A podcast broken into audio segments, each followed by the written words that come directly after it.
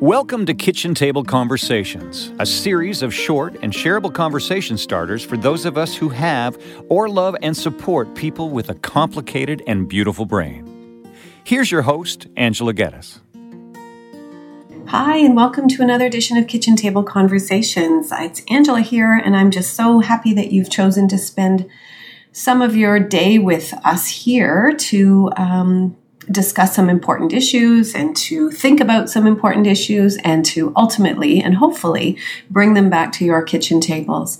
Um, uh, you know, it's just this has been uh, an interesting summer actually so far, and and most of the time summers tend to slow down a little bit you know, we're all sort of in summer mode, and, and lots of times the issues that uh, bring us to a therapist, for example, tend to kind of calm down a little bit for some families because we don't have the pressures of the routine and the homework and all the hustle and bustle that goes along with the um, the beginning and, and the, the goings on during the school year.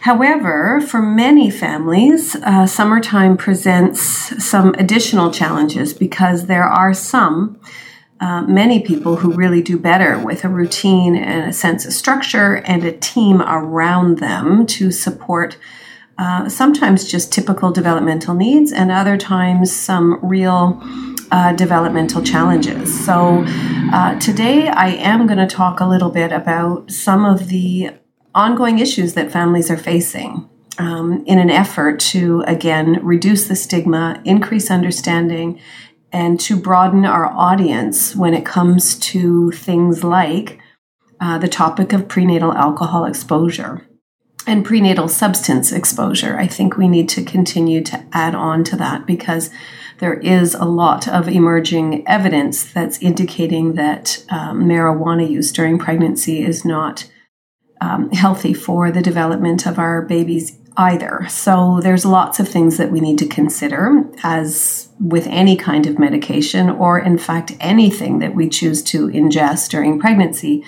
Um, you know, we need to know what kinds of risks are associated with it. So, um, the reason why this is on the forefront for me is because summertime does mean that for many in, in our culture here in Canada, that there's, you know, kind of a, a, a relaxed idea or understanding around our alcohol use, and there's a lot more social activities and um, hopefully a lots of opportunity for sunshine and water sports or water play and, and some beverages for many. And I'm not here to, to make a judgment around that. I do encourage everyone to look at uh, our you know guidelines for healthy um, alcohol uh, policy and alcohol use, um, recognizing that we know a lot more about alcohol now than what we used to, and um, and there are some serious risks for those who choose to partake, and also for um, uh, some serious implications for growing babies. And the evidence is now pretty clear that dads have a role to play in this as well. So I think that's really important to understand that you know we're we're really trying hard to reduce the stigma and certainly to reduce blame and shame because there's no I've been in this field for many many years and I've never seen a parent deliberately harm their growing babies um, by consuming things that uh, that could pose risk to the development. Um, there continues to be a lot of misinformation. So this is the the purpose of today's uh, kitchen table conversation is to clarify. September 9th is International FASD Day, and many people take the opportunity to acknowledge the entire month um, and work towards prevention and increasing awareness. And I think that this is amazing and it's really important. And I think that more and more people are starting to understand that consuming alcohol during pregnancy poses some serious risk. However, what I'm learning in my prevention efforts, in our prevention efforts, um, is that they're not working. In fact, more people are consuming alcohol during their pregnancy now than they were 10 years ago. So clearly, we have to do things differently. And also, I believe wholeheartedly that uh, when asked about alcohol consumption, most people don't consider the weeks before the pregnancy was confirmed. And we now know that this is significant. So, in other words, unplanned pregnancies pose an additional risk. And what I'm also seeing is that this message is not um, being shared or understood as it's intended. And there's a number of different reasons for that. And I think one of them would be, you know, I had a friend say to me, and it can't be that bad. All of our parents drank, and we're all fine. And I might have quoted her before, but I'm here to say define fine for one thing. Uh, and not all of our parents consumed alcohol. I can tell you mine did not. She smoked cigarettes because that was the thing. Uh, so, you know, I may have a little bit of um, concentration difficulties as a result of that, potentially. However, um, alcohol was not a part of my history. So I'm grateful for that um, because I don't need life to be any harder than what it already is. But you know, uh, alcohol consumption during pregnancy doesn't always result in fetal alcohol spectrum disorder, but it, there is a direct correlation between alcohol consumption in pregnancy and mental health concerns.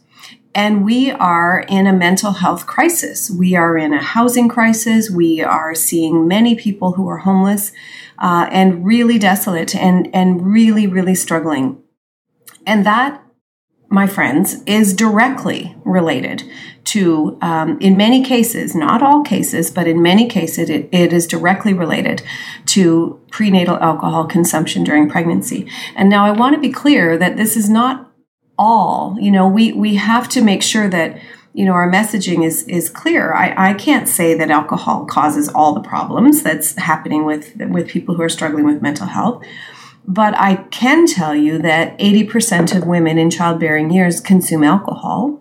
I don't know what the stats are for men, but I'm guessing it's around there. And we now know that men play a role, as I just mentioned. So the health of both parents matters when it comes to prenatal health. And we are seeing an increase in mental health conditions. And we are seeing, uh, we talk about it all the time about behaviors of young people. And, you know, we chalk it up to poor parenting and poor decision making or stubborn little kids or kids that don't know to follow rules and are so disrespectful. Just got a post yesterday on Facebook talking about how good it was, you know, 40 years ago when parents, um, had a little bit more impact on their kids and kids were more respectful and they knew how to speak when they walked into a room etc etc and i feel like our parents are trying just as hard today as they were 30 and 40 years ago to be the best parents they can be. And i think that our kids are trying the best they can to be the best humans that they can be. However life is complicated right now and covid certainly didn't help and our alcohol culture needs to be examined and again, the misinformation needs to be examined. So, I mean, I've been doing this work for a long, long time, and it surprises me that, you know, on a daily basis, I have conversations with people in my circle who still don't really understand the risks associated with uh, alcohol consumption. And I was even challenged the other day with regards to um, an individual in my circle who's struggling with mental health and addictions. And this person actually challenged um, me by saying, So you think that parent drank alcohol? Like, what about that parent?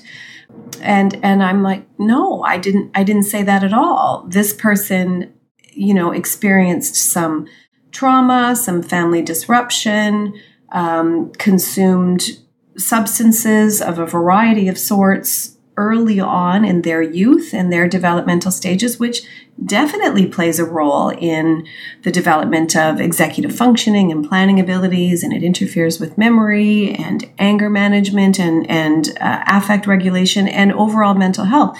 So I'm not here to say that everybody struggling with mental health conditions had a parent who consumed alcohol. But I am here to say that we can prevent a lot from happening by increasing the awareness. So I guess what was puzzling to me is that there was the assumption that anybody that consumes alcohol, even really tiny small amounts, is going to end up with kids with FASD. And that's not what I'm saying. But what I am saying is that alcohol poses no health benefit to the pregnancy and it poses a significant risk. And we now know that two binge drinks, which is four standard drinks within a short period of time or you know an evening consumed uh, consuming alcohol two of those within a pregnancy or more than seven drinks in a week is enough to meet criteria that could result in fetal alcohol spectrum disorder, which is a significant lifelong condition that affects the brain and the body forever. And it, uh, you know, affects I had somebody in my session yesterday that you know is on a, an individual education plan since the word go because math and English are both really really difficult for her, um, and they wouldn't have been had there not been um, alcohol a part of her development. So again, you know, had another conversation about a week ago where we were talking about challenging adolescence and in somebody else's circle. And within 25 minutes, we were able to identify 11 people who were confirmed exposed to alcohol prenatally prior to the pregnancy being con- confirmed, who are all struggling with puzzling uh, mental health presentations and learning presentations, yet with what I often refer to as pockets of brilliance and some real strengths and some real ability to communicate and to get along well and seem like they understand rules, but yet are not always able to follow them. And I mean, of course, that's typical teenage behavior, but some of these behaviors are not typical, like confabulation or lying about the obvious and you know just just not learning from from mistakes and trying really hard to be the best people they can be but yet stumbling and being very vulnerable within social circumstances. So so I'm bringing this back up as a topic of conversation because I think, again, it's really, really important uh, to clarify some of these myths and misunderstandings um, and do our best to encourage the healthiest of pregnancies. And when we know better, we can do better. And really and truly, I was just speaking with somebody today who has FASD and who's an adult struggling, um, but yet with, you know, tremendous strengths and just a, a beautiful human overall but struggles with things and, and wonders why, after 20 years of advocacy, are we still having to have some of these conversations and why are pregnancies still being exposed to alcohol? I had a conversation again with somebody in my extended circle who you know has a has a baby that has been exposed to to moderate amounts of alcohol prior to the pregnancy being confirmed. Um, and since the, the day of confirmation, there's been no alcohol and only good things. Um, you know, consumed and the best of healthcare and the best of parenting strategies. And this little person is adorable but has some vision problems and is quite rigid in her uh, needs and uh, structure and routine. Has absolutely no fear of you know a lot of things and is you know doing really well in many many areas but there are some concerns around um, attention and around mood and clinginess and, you know, again, just strict routines and that kind of stuff. So, but at two or three years old or four years old, these behaviors are quite within the realm of, you know, the variances often found within developmental stages. So nothing really obvious, but the effects of alcohol and substances during pregnancy, you know, the, the gap widens as the expectations increase. So now we're looking at we've got this baby who's spirited, who's energetic, who's hilarious, who's got no fear, who, you know, is just a real spunk. Um, and now we're going to have another pregnancy that, again, we're not taking precautions prior to um, planning for a baby. In fact, in one instance, it was like, yeah, well, if it happens, it happens, as she's opening up um, uh, a can of, of a cooler or whatever, right? So again, I'm sitting here going, I, I'm watching this happen and I am wondering how collectively we can send these messages in a more direct but yet still a compassionate way and not blaming. Like, these are not people who don't care. These are people who are so smart and so kind and such hard workers and so dedicated to being the best parents that they can possibly be, but yet, for whatever reason, the message has not been clear around the fact that there's no safe amount, no safe time, and no safe type of alcohol that can be consumed during the entire pregnancy, even in those very early weeks. Messages are constantly being shared that are inaccurate. In fact, a recent Time article talked about um, prohibition and the effects of alcohol, um, you know, over communities. And, and actually, there's some documentation that alcohol became more difficult to access once prohibition um, was lifted.